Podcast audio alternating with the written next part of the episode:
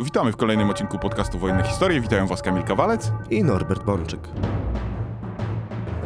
Co tydzień przybliżamy Wam szereg zagadnień oraz obalamy wiele mitów związanych z II wojną światową. Nasze odcinki powstają na bazie własnych, długoletnich badań naukowych, wertowania tysięcy stron zarchiwizowanych meldunków wojskowych, wreszcie publikowania książek i artykułów. Ten podcast istnieje dzięki zaangażowaniu i niezwykłej hojności naszych patronek i patronów, za co im bardzo dziękujemy. Jeżeli Ty też uważasz, że warto zostać naszym patronem, możesz wesprzeć nas wpłatą w serwisie Patronate pod adresem patronate.pl łamane na podcast Wojenne Historie.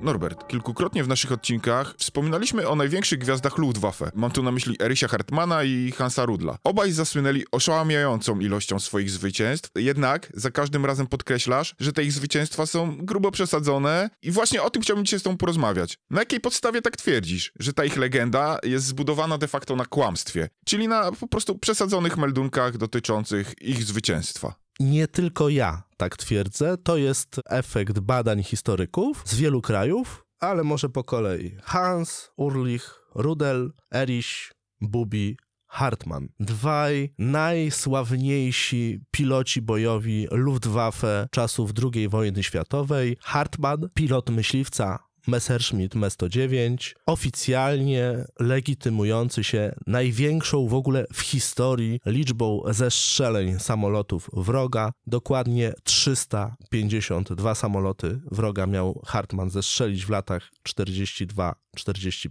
przy czym jakby szczyt jego kariery to są lata 43-44. I oczywiście Hans Urlich Rudel, pilot Sztukasa, który stopniowo piął się po szczeblach kariery, doszedł aż do stopnia pułkownika. Legenda Luftwaffe w czasie już wojny oficjalnie wojnę zakończył mając 2530 lotów bojowych. Zapisano na jego konto 519 czołgów, 9 samolotów, 4 pociągi pancerne, kilkadziesiąt łodzi desantowych. Dość powiedzieć, że Rudel, który był pilotem Sztukasa, najpierw Sztukasa klasycznego, potem latał na Sztukasie Ju-87G na specjalnej odmianie przeciwpancernej, uzbrojonej w dwie ciężkie armaty przeciwpancerne kaliber 3,7 cm. Przytaczasz tu ilość zwycięstw Hartmana i Rudla, to mi tak na szybko wychodzi, że Hartman wyeliminował z walki korpus lotniczy radziecki sam, a Rudel ze dwa korpusy pancerne radzieckie.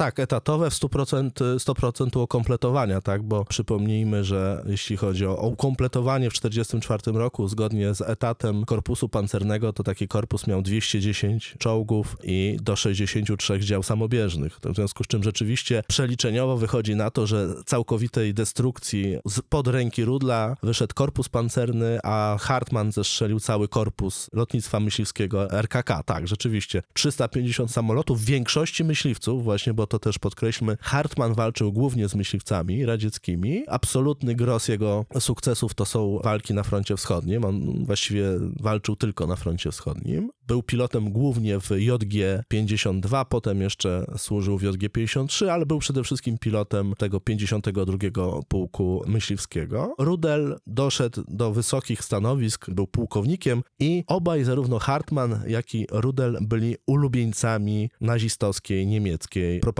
W związku z czym to były już legendy za życia, w sensie w czasie wojny, a szczególną rolę zajmował tutaj Hans Urlich Rudel, dlatego że był on ulubieńcem Hitlera. Dość powiedzieć, że doszło do tego, iż nie starczało stworzonych w Rzeszy Niemieckiej, w Luftwaffe, w Wehrmachcie odznaczeń. Czyli chcesz powiedzieć, że Rudel zdobył wszystkie możliwe ordery i odznaczenia? No wiesz, on już w 1939 roku dostał krzyż żelazny drugiej klasy. W 1941 dostał krzyż żelazny pierwszej klasy. Potem kolejne szczeble krzyża. Krzyż rycerski miał już na początku 1942 roku. W 1943 roku do tegoż krzyża dostał i liście dębu i dostał miecze. Mówimy tutaj o stopniowaniu tego odznaczenia. No w końcu wiosną 1944 roku dostał jeszcze brylanty. Nie można już było mieć wyższego odznaczenia. No miał i brylanty, i miecze, i liście dębu do krzyża rycerskiego. Nie wiedziano jak go dalej honorować, był jedynym żołnierzem Wehrmachtu odznaczonym złotym liściem dębowym do Krzyża Żelaznego. W związku z czym to odznaczenie stworzono dla niego. Nie przez przypadek słusznie zauważyłeś, że Hartmann miał zniszczyć ekwiwalent korpusu myśliwskiego, a Rudel dwóch korpusów pancernych Armii Czerwonej. Hitler mówił, że on ma dywizję Hartmann, on ma dywizję Rudel. Tam, gdzie postawi majora, potem podpułkownika, pułkownika Rudla z jego sztukasami, to tak jakby tam stawiał dywizję. Czyli Hitler też uważał, że zarówno Hartmana, jak i Rudla są prawdziwe, że oni nie koloryzują. Prowadzono w Luftwaffe bardzo szczegółową rozpiskę tego, jak Rudel odnosi swoje sukcesy. No dość powiedzieć, że na 1 czerwca 1944 roku to można było mu liczyć, że do tego czasu zniszczył na przykład 301 czołgów. I to było bardzo dokładnie wyszczególnione, że 78 czołgów zniszczył przy użyciu bomb, a 223 czołgi zniszczył przy użyciu Bordwaffen, czyli uzbrojenia pokładowego. Mówimy tutaj o działkach 3,7 cm, ewentualnie 2 cm. Było wyliczone, że już do tego 1 czerwca 1944 roku latająca sztukasie Hans Ulrich Ruden wystrzelił ponad milion pocisków karabinowych, 150 tysięcy pocisków dwucentymetrowych, 5 tysięcy pocisków 3,7 cm, że on zniszczył tam dwa myśliwce Łaga, jednego zestrzelił Iliuszyna 2, że zniszczył między 600 a 700 samochodów ciężarowych, 70 łodzi szturmowych, jeden ciężki krążownik, jeden pancernik. Dlaczego o tym mówię akurat 1 czerwca 1944 roku? Bo wtedy świętowano 2000 jego lot bojowy. W związku z tym na papierze wszystko było bardzo, można by powiedzieć, dokładne. 2000 lotów bojowych, z czego między 10 lutym 43 a 1 czerwca 44 tysiąc lotów bojowych, że go tam parę razy zestrzelili, że zniszczył to, że zestrzelił tamto. Statystyka była pozornie niezwykle dokładna. A na czym opierała się ta statystyka? Czy te zwycięstwa były w jakiś sposób weryfikowane? Bo rozumiem, że Rudel startował, coś tam zbombardował, coś ostrzelał. Nie było to mało zapewne. No i lądował na lotnisku i meldował, że udało mi się zniszczyć to, to, to i to. I czy to już wystarczało, żeby wpisać to do tej statystyki, czy było to w jakiś sposób weryfikowane?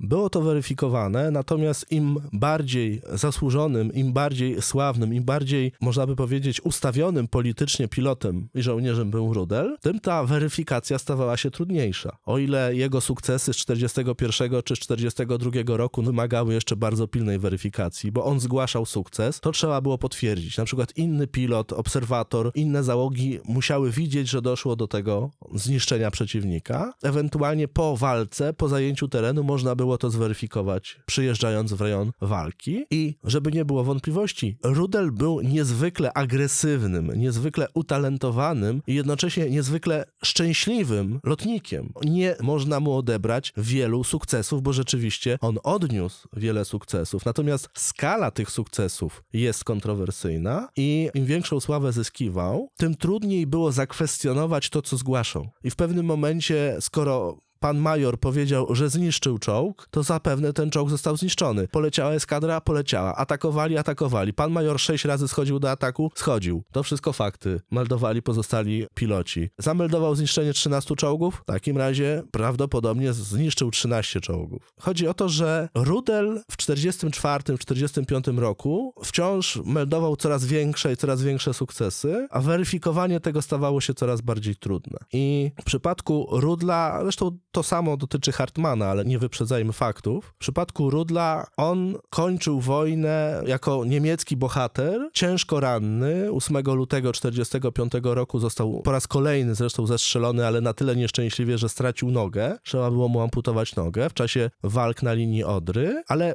ze sztuczną nogą latał dalej walczył do końca wojny. I zgłaszał te sukcesy. Nie przyznawano mu z automatu wszystkiego, co zgłosił, ale w większości przypadków, jeżeli on powiedział, że zniszczył, to komisja była w stanie to zaakceptować. No dość powiedzieć, że do końca wojny przyjęło się, że on zniszczył ponad pół tysiąca czołgów. Tylko, że Rudel miał to szczęście, że on wojnę przeżył, napisał wspomnienia, które można przeczytać i w naszym języku, one noszą tytuł Czas wojny i on walczył na wschodzie, w związku z czym historycy zachodni nie byli w stanie zweryfikować jego legendy, ponieważ przez kilkadziesiąt lat de facto nie istniał dostęp do dokumentów, które pozwoliłyby sprawdzić, zweryfikować to, co zgłaszał Rudel. Oczywiście najlepszym przykładem jest tutaj David Glantz. Byli historycy zachodni, którzy jeździli, badali, mieli dostęp do wybranych fragmentów dokumentów Armii Czerwonej, ale Armia Czerwona zachowała po sobie dokumentację na bardzo różnym szczeblu szczeblu i jeden pojedynczy historyk zajmujący się na przykład wielkimi operacjami nie weryfikował sukcesów pojedynczego pilota.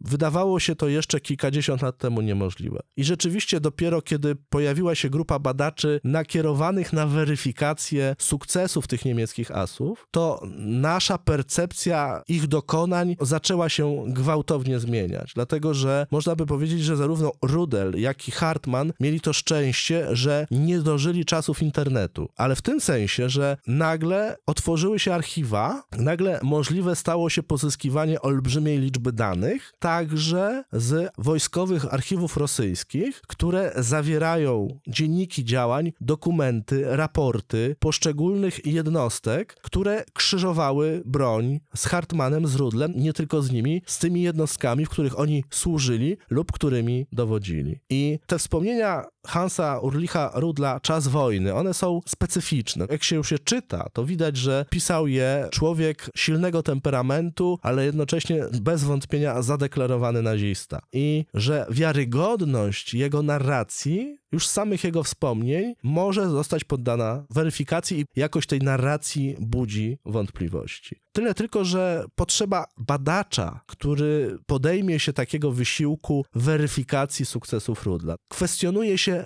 wiele jego najsławniejszych sukcesów. Dyskutuje się, czy to on, a może jego koledzy, może jego podwładni, a może jeszcze inne jednostki lotnicze odniosły zwycięstwo, które potem na przykład przypisywano Rudlowi. To w takim razie co trzeba zrobić, żeby tego Rudla przyłapać na gorącym uczynku na kłamstwie? Można zrobić dokładnie na przykład to, co zrobił Andrzej Kuzniecow, który kilka lat temu na łamach techniki wojskowej Historia u nas w Polsce opublikował taki artykuł Ciężki dzień obersta Hańca Urlicha Rudla. Niewielki artykuł, gdzie badacz bierze jedno zdarzenie, jeden epizod wojenny z życia Rudla i konfrontuje go, prześwietla przez dokumenty obu stron, to znaczy i niemieckie, i radzieckie, bo to nie jest tak, że te sukcesy Rudla, które on zgłasza, będą kwestionowane tylko przez dokumenty radzieckie. Nie. Często będzie też tak, że dokumenty niemieckie wyższego szczebla nie będą pokrywały się z tym, co zgłosił Rudel, albo co potem już po wojnie sobie przypisał. I ten artykuł Kuzniecowa, on się odnosi tylko do jednego dnia, do 8 lutego 1945 roku. Jest to bardzo ważny dzień dla Rudla. On tego dnia w walkach lotniczych nad linią rzeki Odry koło Frankfurtu zostaje zestrzelony w czwartym locie bojowym, w wyniku czego traci nogę. Tylko jak słusznie i z pewną złośliwością pisze Kuzniecow, Rudel w swoich wspomnieniach nawet pomylił datę dzienną tego zdarzenia. Pisze, że to było 9, a w rzeczywistości było to 8. Jeden dzień różnicy, ale też Kuzniecow mówi, ciężko jest weryfikować Rudla, ponieważ Rudel w swoich wspomnieniach nie podaje wielokrotnie miejsca walki. Nie mówi, gdzie zniszczył te czołgi, albo gdzie co bombardował, w związku z czym potem historyk ma problem, jak znaleźć te jednostki radzieckie, które mogły być porażone przez Rudla. Ale tu Sytuacja jest inna. Konkretny dzień, 8 lutego 1945 roku, radziecki przyczółek nad Odrą, na północ od Frankfurtu, cztery loty bojowe Rudla, zgłoszenie 13 czołgów, w czwartym locie bojowym zestrzelenie, przy czym trafili go, ale odleciał, lądował przymusowo na terenie zajętym przez wojska własne, potem wyciągnięto go ciężko rannego z samolotu, amputowano mu nogę. Natomiast tutaj Kuzniecow mówi, wiemy jakie jednostki radzieckie były, zweryfikujmy na bazie meldunków obu stron, czy te 13 zgłoszonych przez Rudla czołgów rzeczywiście zostało przez niego zniszczonych. Ale może na początku oddajmy głos samemu Rudlowi, czas wojny, jego książka wspomnieniowa. Rano 9 lutego otrzymuje telefon z dowództwa. Z Frankfurtu informują, że ostatniej nocy Rosjanie zbudowali most na północ od miasta, w pobliżu miejscowości Lebus i przy wsparciu czołgów zajęli przyczółek na zachodnim brzegu. Sytuacja jest bardzo niebezpieczna. W pobliżu nie ma żadnych naszych sił lądowych, które mogłyby ich zatrzymać. Nie ma również możliwości przerzucenia tam ciężkiej artylerii, która mogłaby powstrzymać wroga. Nic nie stoi na przeszkodzie, żeby radzieckie czołgi rozpoczęły marsz w stronę naszej stolicy, a przynajmniej zajęły odcinek linii kolejowej autostrady Frankfurt-Berlin, które są niezbędne dla zaopatrywania całego naszego frontu nad Odrą. Lecimy tam, aby dowiedzieć się, czy meldunek jest prawdziwy. Już z daleka widzę most pontonowy i na długo zanim do niego dolecimy, działa przeciwlotnicze otwierają do nas ogień. Rosjanie przygotowali się na nas. jedna z moich eskadr atakuje most położony bezpośrednio na lodzie. Nie mamy wielkich nadziei, że możemy dokonać jakichś wielkich zniszczeń. Dobrze wiemy, że Iwan przygotował tak wiele materiałów budowlanych, że może niemal natychmiast odbudować zniszczony most. Wraz z samolotami przeciwpancernymi schodzę nisko nad ziemię i szukam czołgów na zachodnim brzegu rzeki. Widzę ich ślady, ale nie mogę dostrzec tych stalowych potworów. A może to są ślady ciągników artyleryjskich? Schodzę jeszcze niżej, aby być absolutnie pewnym i już widzę dobrze zamaskowane czołgi w zagłębieniach Doliny Rzecznej na północnym krańcu wsi Lebus. Prawdopodobnie jest ich 12, może 15. Myślę, co zrobić. Nie ma sposobu, aby podejść do celu w ukryciu, ponieważ płaska dolina rzeki nie daje okazji do takiej taktyki. Nie ma wysokich budynków ani drzew. Krótkie zastanowienie pozwala stwierdzić, że doświadczenie i umiejętności taktyczne mogą pomóc, nawet jeśli zostaną naruszone wszystkie podstawowe zasady, które z nich wynikają. Odpowiedź jest jedna. Otwarty atak z nadzieją, że się poszczęści. Gdybym zawsze tak atakował, zginąłbym już dziesiątki razy. Ale w pobliżu nie ma naszych żołnierzy, a jesteśmy 80 km od stolicy Rzeszy. To niebezpiecznie mała odległość, jeśli wziąć pod uwagę, że sowieckie czołgi mogą się przeżyć dalej. Nie ma czasu na myślenie. Tym razem muszę polegać na szczęściu. Mówię sobie atak. Rozkazuję pozostałym pilotom utrzymać wysokość. Jest wśród nich kilku nowych i nie można oczekiwać, że przy pomocy takiej taktyki wyrządzą szkody wrogowi, a wręcz przeciwnie. Najprawdopodobniej sami mogą ponieść wysokie straty. Kiedy zejdę w dół, mają skoncentrować ogień na działach przeciwlotniczych, strzelać gdy tylko pojawią się błyski z ich luf. Zawsze istnieje szansa, że wprowadzi to w błąd Rosjan i wpłynie na ich celność. Na ziemi kilka czołgów typu Stalin, pozostałe to T-34. Po tym jak zapaliłem cztery z nich i skończyła mi się amunicja, odlatujemy na lotnisko. Melduję jeszcze w locie o moich spostrzeżeniach i podkreślam fakt, że zaatakowałem biorąc pod uwagę, że czołgi są tak blisko Berlina. W przeciwnym razie atak byłby nieuzasadniony. Gdyby front był dalej na wschód, czekałbym na bardziej sprzyjającą sytuację, a przynajmniej na moment, gdy czołgi opuszczą strefy ognia dział przeciwlotniczych skoncentrowanych wokół przyczółka. Jak już widzimy w tym fragmencie, Rudel mówi, że w jednym ataku, w jednym podejściu, mimo bardzo silnej obrony przeciwlotniczej, zapala cztery czołgi. Cztery spośród między 12 a 15, które wykrył na przyczółku na Odrze. I dalej. Po dwóch wylotach zmieniam samolot, ponieważ mój został uszkodzony przez ogień przeciwlotniczy. Po czwartym ataku pali się już wszystkich 12 czołgów.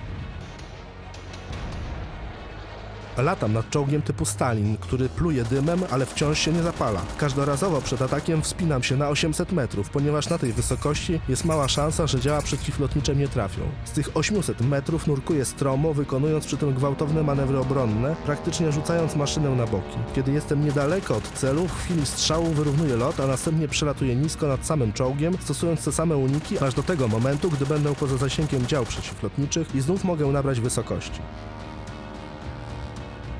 Oczywiście mógłbym podchodzić do celu wolniej, wówczas mógłbym mój samolot lepiej kontrolować i lecieć po prostej, ale byłoby to samobójstwo. Tylko dzięki mojemu ogromnemu doświadczeniu i bezgranicznej pewności siebie mogę ustabilizować samolot na ułamek sekundy i trafić czołg w najbardziej wrażliwe miejsce. Tego rodzaju ataki nie mogłyby zostać przeprowadzone przez moich kolegów, którzy nie mają wystarczającego doświadczenia. Krew gwałtownie pulsuje mi w głowie. Wiem, że igram z przeznaczeniem, ale ten IS musi zostać podpalony. Wchodzę jeszcze raz na wysokość 800 metrów i spadam na 60-tonowego kolosa. Nadal nie chcę płonąć. Dusi mnie wściekłość. Powinien się już zapalić. Na pulpicie zapala się czerwona kontrolka działek. Jeszcze tego brakowało. Jedno się zacięło, a w drugim został tylko jeden pocisk. Spinam się ponownie na pułap. Czy to nie szaleństwo ryzykować wszystko dla jednego strzału? Spójrzmy na tą narrację. Tylko dzięki mojemu ogromnemu doświadczeniu i bezgranicznej pewności siebie mogę ustabilizować samolot na ułamek sekundy. To jest czysto literacka narracja, nie mająca wiele wspólnego z faktami. Ale oddajmy jeszcze na chwilę głos Rudlowi. I znów schodzę gwałtownie z 800 metrów w dół. Skoncentrowany na ataku, rzucam samolotem na boki. Działka przeciwlotnicze znów plują we mnie ogniem. Wyrównuję samolot. Ognia! Czołg wybucha. Z radością w sercu pędzę nad płonącym czołgiem. Spinam się po spirali. Nagle czuję trafienie w samolot i gorąca stalowa klinga przebija moją nogę. Robi mi się ciemno przed oczami. Ernest, moja prawa noga jest odstrzelona, mówią przez zaciśnięte zęby. Nie, nie odstrzelili ci nogi. Gdyby się stracił, nie mógłbyś mówić. Nasze lewe skrzydło się pali. Musisz lądować. Trafiły w nas 2-4 cm pociski przeciwlotnicze. I tyle z Rudla. Rudel pomylił datę dzienną, to nie było tak jak on napisał w czasie wojny 9 lutego, to było dzień wcześniej, 8 lutego, potwierdzają to meldunki niemieckie, bo to, że został ranny, trafił do szpitala i stracił nogę, zostało osobiście natychmiast zameldowane Hitlerowi, dlatego że Rudel był po prostu dla niego bardzo ważny. Mamy tu sytuację, że Rudel opisuje, że cztery razy latał, że wszystkie czołgi przeciwnika zniszczył, że ostatniego Stalina to ostatnim pociskiem. Przypłacił to zestrzeleniem w czwartym locie, uszkodzeniem samolotu w drugim locie, ale wszystkie czołgi zostały zniszczone. Kuzniecow pisze w swoim artykule, że tu jest konkretna bitwa, konkretny bój i można to zweryfikować, że można zajrzeć do dokumentów wszystkich radzieckich jednostek, które znajdowały się na tym przyczółku tego dnia. I konkluzja Kuzniecowa jest dla Rudla miażdżąca. Po pierwsze, już w samej narracji Rudla mamy wiele błędów. Drobnych można by powiedzieć, że czołg ciężki IS nie ważył 60 ton. Ale Kuzniecow stwierdza, przeanalizowaliśmy wszystkie meldunki. Sprawdziliśmy to w rosyjskich archiwach. Żadna jednostka uzbrojona w czołgi ciężkie IS nie znajdowała się tego dnia ani w kolejnych dwóch dniach na przyczółku, bo czołgi ciężkie nie zdołały tam nawet dojechać. Więc Rudel koloryzuje podając model czołgu. Nie mógł polować na 60-tonowego kolosa, nawet gdyby IS-122 ważył te 60 ton, bo takich czołgów tam nie było. A przecież Rudel mówi, że zniszczyłem kilkanaście czołgów dwóch typów, T-34 i IS-2. Tymczasem analiza dokumentów radzieckich pokazuje, jakie jednostki walczyły na przyczółku czy w rejonie przyczółka. Uzbrojone rzeczywiście w czołgi T-34, ale przede wszystkim działały tam pułki dział samobieżnych i to głównie lekkich Su-76. I analiza dokładnych strat czołgów pokazuje, że Rudel mógł zniszczyć tylko jeden czołg. Wpisał do historii swojego sukcesu 13 czołgów, Luftwaffe w swoich meldunkach wyższego rzędu nie zaliczyła mu wszystkich. Nawet nie byli w stanie dokładnie podać, ile tych czołgów zostało zniszczonych. W zależności od tego, jaki to był meldunek niemiecki, mówiono, że zostało zniszczone 4 czołgi, 9, 10, ale nie tyle, co podał Rudel. Natomiast jak to się zweryfikuje z dokumentami dokładnie 69 Armii, bo Rudel zaatakował przyczółek 69 Armii, to wiemy, że właściwie jedynymi czołgami, które tam były na miejscu, to były czołgi 68 Samodzielnej Brygady Pancernej, która była podporządkowana tejże 69 Armii i tego dnia ona straciła bezpowrotnie trzy czołgi T-34. I dzisiaj, dysponując dokumentami szczebla brygady, korpusu, armii, dokumentami radzieckimi, to możemy powiedzieć, tego dnia 68 Samodzielna Brygada Czołgów straciła trzy czołgi T-34 o numerach 2171, 30816 i 406032. Czyli to są numery fabryczne tych czołgów. Tak, my możemy podać numery fabryczne czołgów, które tego dnia spisano ze stanu. Oczywiście, jest tak, że nie należy się opierać na pojedynczym radzieckim meldunku, dlatego że Rosjanie w swoich dokumentach kłamali straszliwie w czasie wojny. Ale jeżeli zweryfikujemy jeden meldunek przez wiele innych, porównamy meldunki szczebla brygady, korpusu, jakiegoś pułku, jeżeli będziemy weryfikować to na wielu płaszczyznach, to możemy wyłapać kłamstwo. Możemy wyłapać na przykład to, że coś zostało zniszczone, ale ktoś wpisał to do strat dwa dni później, albo w ogóle starał się tego nie zapisywać, żeby umniejszyć własne straty, żeby pokazać, jakim to jest skutecznym dowódcą. I historyk oczywiście musi być na to przygotowany. Musi być przygotowany do krytycznej analizy źródeł z obu stron. Nie na zasadzie tylko takiej, że skonfrontujemy Rudla z radzieckimi dokumentami z czasów wojny i pokażemy, że on kłamie.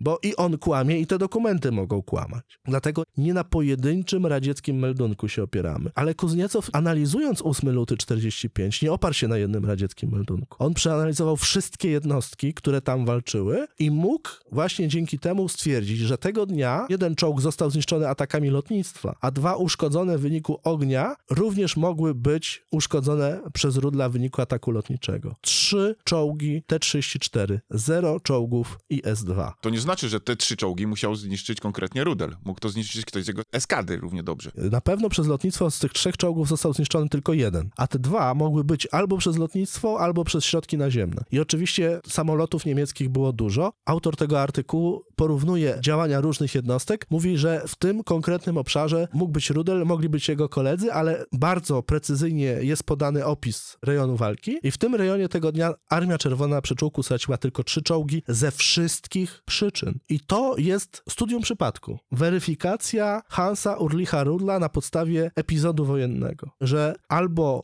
dziesięciokrotnie zawyżył swoje sukcesy, albo trzy-czterokrotnie, w zależności od tego, jak będziemy na to patrzeć. Ale to jest wielokrotne zawyżenie swojego sukcesu. Nie odbierając mu tej fanatycznej, szaleńczej odwagi, nie odbierając mu wysokiego kunsztu pilota, odebrać mu należy część wawrzynów, jeśli chodzi o to, o te liczby zniszczonych czołgów przeciwnika. Na tym konkretnym przypadku możemy pokazać, jak Hans Ulrich Rudel koloryzował swoje sukcesy. Ale można powiedzieć, że dobrze, mamy tutaj tylko jeden przykład. Raz Rudel został ewidentnie złapany na kłamstwie, ale czy w innych przypadkach możemy tak samo troszkę go chociaż chwycić za rękę i powiedzieć, że Hans, kłamałeś. Tam, gdzie historycy weryfikują w szczegółach walkę, tam jeżeli już ta weryfikacja następuje, Rudla zawsze daje się złapać na kłamstwie. Dobrze to też widać na przykładzie działań na Węgrzech, gdzie Rudel długo działał. Historycy mówią, przeanalizowaliśmy meldunki analizy strat jednostek pancernych Armii Czerwonej. No nie ma takiej możliwości, żeby to, co Rudel zgłaszał, było faktem, że Rudel wielokrotnie przeceniał swoje sukcesy i że w ogóle w 1944 roku czy w 1945 liczba czołgów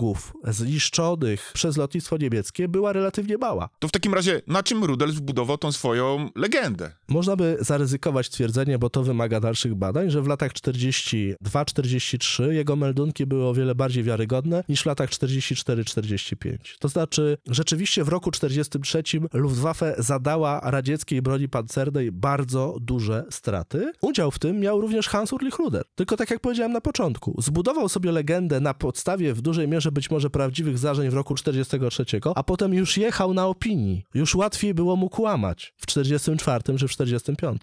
Tym bardziej, że właściwie nikt nie mógł już weryfikować jego sukcesów, bo teren jego działalności był wciąż w rękach wroga. Ja osobiście znam dwie konkretne analizy działań Rudla. Jedna to jest nad Odry z 45 roku, druga to jest jesień 44 Węgry. W obu przypadkach historycy analizujący dokładnie działania mówią, że Rudel nie mógł uzyskać takich sukcesów, jakie meldował. Zawyżał je 3, 4 albo i pięciokrotnie. A w takim razie zajmijmy się z drugim naszym bohaterem, czy Erysia Hartmana. Możemy złapać na kłamstwie tak samo jak Rudla. Bardziej, Kamilu, bardziej. Rudel był, co by o nim nie mówić, mimo że był tym totalnym naziolem, mimo że koloryzował, że oszukiwał, był niewątpliwie Rudel, szaleńczo odważny, był niezwykle skuteczny, nie tak jak chciał. Nie zniszczył 500 czołgów, ale był to niewątpliwie najskuteczniejszy pilot Sztukasa w II wojnie światowej. Z Hartmanem jest zupełnie inaczej. Hartman jest o wiele większym oszustem niż Rudel, dlatego że jego sukcesy, te mityczne 352 samoloty, trzeba dzielić wielokrotnie.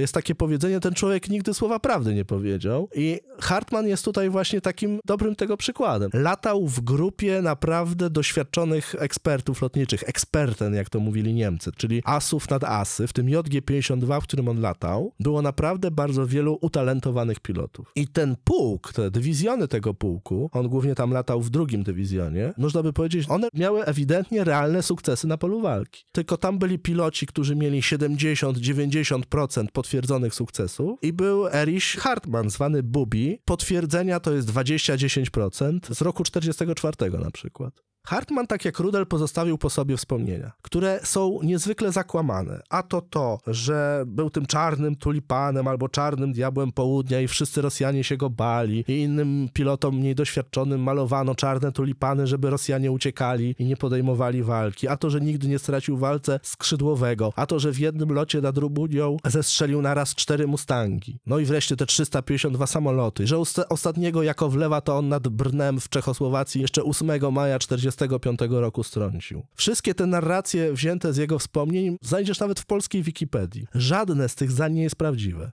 Ani tego Jakowlewa 8 maja nie zestrzelił, ani tych czterech Mustangów, ani Rosjanie nie uciekali na widok żadnych czarnych tulipanów, nie zestrzelił 352 samolotów. Grupa historyków wzięła się za Hartmana w ostatnich latach na poważnie. Ja osobiście zetknąłem się z nim tylko raz, badając w niewielkim zresztą zakresie walki powietrznej nad przyczółkiem baranowsko-sandomierskim, gdzie on również występował. Zgłaszał tam nieprawdopodobne ilości zestrzeleń, tylko jako żywo nie można było tego w żaden sposób potwierdzić w meldunkach radzieckich. Mamy dokumenty radzieckich pułków myśliwskich, bombowych, mamy dokumenty dywizji, mamy dokumenty korpusów i armii powietrznych Armii Czerwonej. Mamy ile było wylotów. Jak historyk siada, musi przeanalizować każdy radziecki pułk lotniczy osobno. Nie może się opierać na meldunku na przykład tylko korpusu, bo korpus może zameldować coś zupełnie innego niż pułki razem wzięte, tegoż korpusu, danej dywizji i tak dalej. Ale są historycy, którzy to doskonale wiedzą. I mamy taką grupę fachowców, która bierze każdy radziecki pułk osobna i analizuje, konfrontuje z I jego kolegami. I czasami możemy o tym poczytać na przykład w polskiej literaturze czy w polskiej prasie specjalistycznej. Ja tu mogę na przykład wskazać artykuł z miesięcznika Lotnictwo z 2019 roku autora z Ukrainy, Iwana Ławrinienki, Miecze zakłamstwa. Fikcyjne zestrzelenia Hauptmana Erisia Hartmana w bitwie nad Jassami. Już sam tytuł artykułu Miecze zakłamstwa. Mówimy o mieczach do liści dębowych Krzyża Rycerskiego, Krzyża Żelaznego, czyli mówimy o tych odznaczeniach, o których wspominałem również w kontekście Rudla. Ławrinienko opisuje walki lotnictwa niemieckiego i radzieckiego w konkretnej bitwie nad tymi jasami w Rumunii między 30 maja a 6 czerwca 1944 roku. I tam on wskazuje, że Hartmann oficjalnie zgłosił między 30 maja a 6 czerwca 1944 roku 35 zestrzeleń. W większości samolotów P-39 Air Cobra, bo Hartmann był pilotem, który walczył głównie z myśliwcami. I z tych 35 zestrzeleń analiza radzieckich dokumentów potwierdza na 100% jedno. Hartmann poleciał, zgłosił coś, zostało mu to przyznane. Potwierdzili to na przykład inni piloci jego jednostki, po czym po tych 50 latach zaglądamy w dokumenty drugiej strony, no nic się nie zgadza.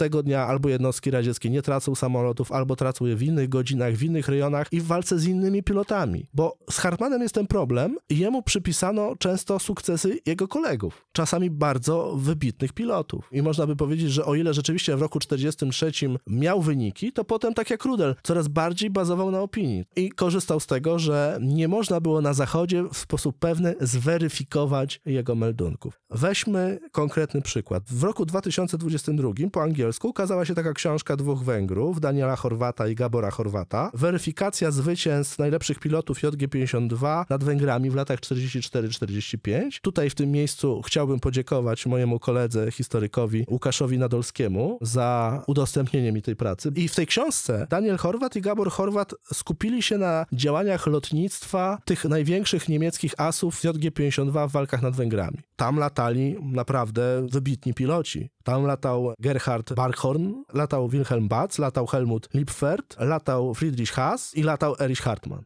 Liebfert 203 zestrzelenia do końca wojny, Batz 237, Barkhorn 301, Hartmann oficjalnie 352. Daniel Chorwat i Gabor Chorwat przeprowadzili dokładną analizę walk obu stron na bazie meldunków obu stron, czyli zaglądali, weryfikowali każdy radziecki pułk, myśliwski, szturmowy, bombowy i każdy dzień walki. Przez pół roku, od października 44 do marca 45 roku, a właściwie nawet do końca wojny, przeanalizowali walki powietrzne nad Węgrami. I oni stwierdzili, że na przykład dowódca, czyli Gerhard Barkhorn, on miał 79% potwierdzonych zestrzeleń nad Węgrami. W przypadku Baca to jest aż 88%, a w przypadku Lipferta 93%. Czyli właściwie to byli bardzo konkretni, wiarygodni ludzie. Zestrzeliłem, to mówię, że zestrzeliłem. Nie jestem pewien, to nie mówię, że zestrzeliłem. A z drugiej strony mamy Hartmana, który nad Węgrami ma potwierdzone 21% meldunków. Czyli pięciokrotnie zawyżał to, co mówił. Nigdy nie zestrzelił 350 samolotów, ale miał to szczęście, że latał w tym drugim dywizjonie JG-52, który natrzaskał kilkaset myśliwców i bombowców i szturmowców radzieckich nad Węgrami, co mu tylko ułatwiało nabijanie tego licznika. Ale ci historycy wzięli się za każde konkretne zgłoszenie, analizowali. Na przykład, jeżeli 24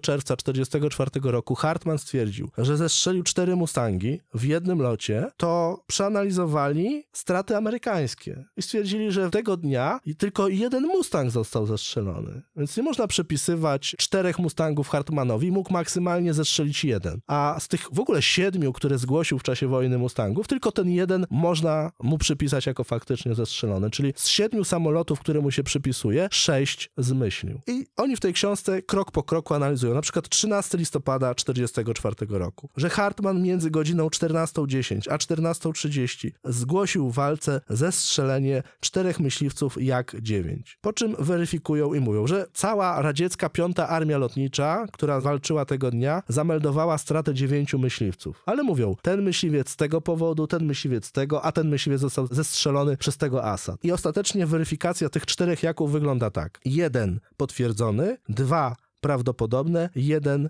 nie znajduje potwierdzenia. I to jest jak dla Hartmana całkiem niezły wynik. Jeżeli weźmiemy na przykład meldunek z 22 listopada, to Hartman zgłosił sześć zwycięstw powietrznych, które mu przyznano, bo to te sześć zwycięstw powietrznych z 22 listopada 1944 roku, to były jego zwycięstwa numer 318, 19, 320 do 323. I znowu weryfikują to historycy i mówią, z tych sześciu zwycięstw Hartman mógł odnieść tylko jedno. Nie ma potwierdzenia w meldunkach Przeczesaliśmy meldunki pułków, korpusu, sprawdziliśmy te godziny, te wysokości. Nie ma możliwości, żeby w tym rejonie o tej porze, na tej wysokości Hartman mógł zestrzelić więcej niż jeden samolot. 23 listopada, dzień później, Hartman zgłasza kolejnych pięć myśliwców przeciwnika i znowu weryfikacja przyznaje mu, oczywiście weryfikacja po latach, nie mówimy o niemieckiej weryfikacji w czasie wojny, tylko historycy przyznają mu tylko jeden. 24 listopada zgłasza cztery, weryfikacja zero, czyli trzy dni walki. 22, 23-24 listopada. Hartman nabił sobie oficjalnie 15 samolotów i mu przyznano te 15 samolotów. Badania dokumentów radzieckich pokazują, że zestrzelił tylko dwa. Czyli w tym wypadku zawyżył swoje sukcesy siedmiokrotnie. No i ten 8 maja 45 roku, o którym wspomniałem. W tych wspomnieniach Hartmana jest powiedziane, że on w ostatniej walce na wysokości 4 km w rejonie Brna w Czechach zestrzelił po walce powietrznej myśliwiec Jak-9.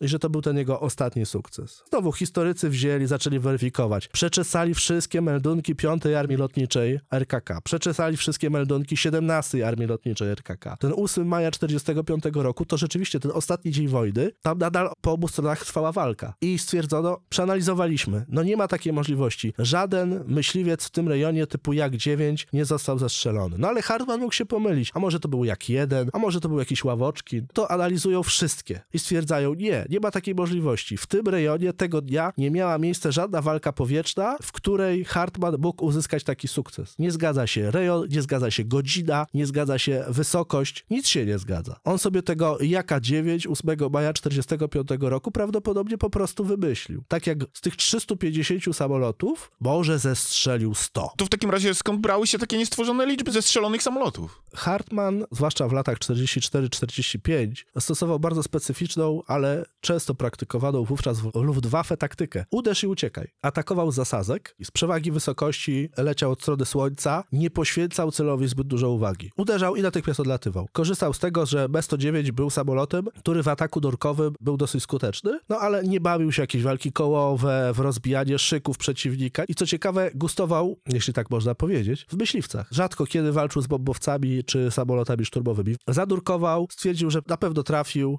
w swoich wspomnieniach pisze, często piloci, których trafiałem, nawet nie wiedzieli, co ich zabiło. Czyli on nie weryfikował, nie patrzył, czy samolot zadymił, spadł, rozpadł się, wszedł w korkociąg. Nie było raporcie, zaatakowałem, a potem obserwowałem efekt. Nie weryfikował dobrze swoich meldunków, a część w ogóle zmyślał. Więc można by powiedzieć, że na tle innych pilotów JG-52 on był jednym z większych kłamczuszków, bo w tym pułku latali naprawdę ludzie wiarygodni. To nie jest tak, że wszyscy piloci kłamią. Ludzie są różni i piloci też są różni. Niektórzy są skrupulatni, dokładni, pedantyczni i uczciwi, a inni szukają szybkiego poklasku, sławy i są, aby to uzyskać, gotowi do różnego rodzaju świństw i kłamstw. I Hartman był jakby zaprzeczeniem swojego dowódcy. Barkhorn, który był wspaniałym pilotem, w dokumentach alianckich, w dokumentach radzieckich, z tych 301 jego zestrzeleń, większość znajduje potwierdzenie. A więc byli piloci Luftwaffe, którzy mogli zestrzelić kilkaset myśliwców przeciwnika, czy w ogóle kilkaset samolotów. Barkhorn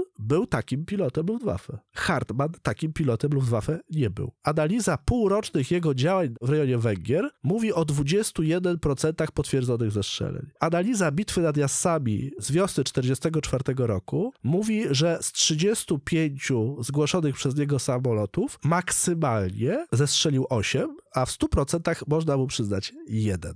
Innymi słowy, często żołnierze, którzy są symbolami propagandy, stają się uzależnieni od sukcesu. To znaczy, Rudel czy Hartmann w roku 1943 odnieśli niewątpliwie wiele realnych sukcesów. Potem musieli je tak czy inaczej odnosić dalej. Nawet jeżeli one przestawały być realne, w wymiarze propagandowym, w wymiarze narracji, one wciąż musiały być. Bo skoro już stali się asami, to musieli tą swoją karierę podtrzymywać. Często składając coraz bardziej oderwane od rzeczywistości meldunki, które jednakowoż bardzo dobrze pasowały do tej propagandowej narracji. Ale to się na Niemcach mściło. Hitler się łudził, oszukiwał. Co z tego, że on myślał, że ma dywizję Rudel, jak rzuci Rudla na przyczółek, to Rudel wszystkich wykończy. 13 czołgów, tyle ciężarówek, tyle łodzi, tyle mostów. A prawda była taka, że jeden pilot na jednym sztukasie nie mógł osiągnąć tyle, ile od niego oczekiwano, a on też nie chciał zawieść swoich zwierzchników, więc mógł potem napisać, tak, ja sam w pojedynkę, 13 czołgów w czterech lotach. Najgorzej to jest uwierzyć we własną propagandę. Myślę, że te słowa są najlepszą puentą tego odcinka i świetnie charakteryzują tych dwóch pilotów. Norbert, dziękuję ci za dzisiejszy odcinek i do usłyszenia.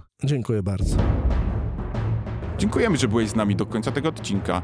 Odwiedź nas na Facebooku, Instagramie, Twitterze lub TikToku. Wszędzie tam znajdziesz nas wpisując podcast Wojenne Historie.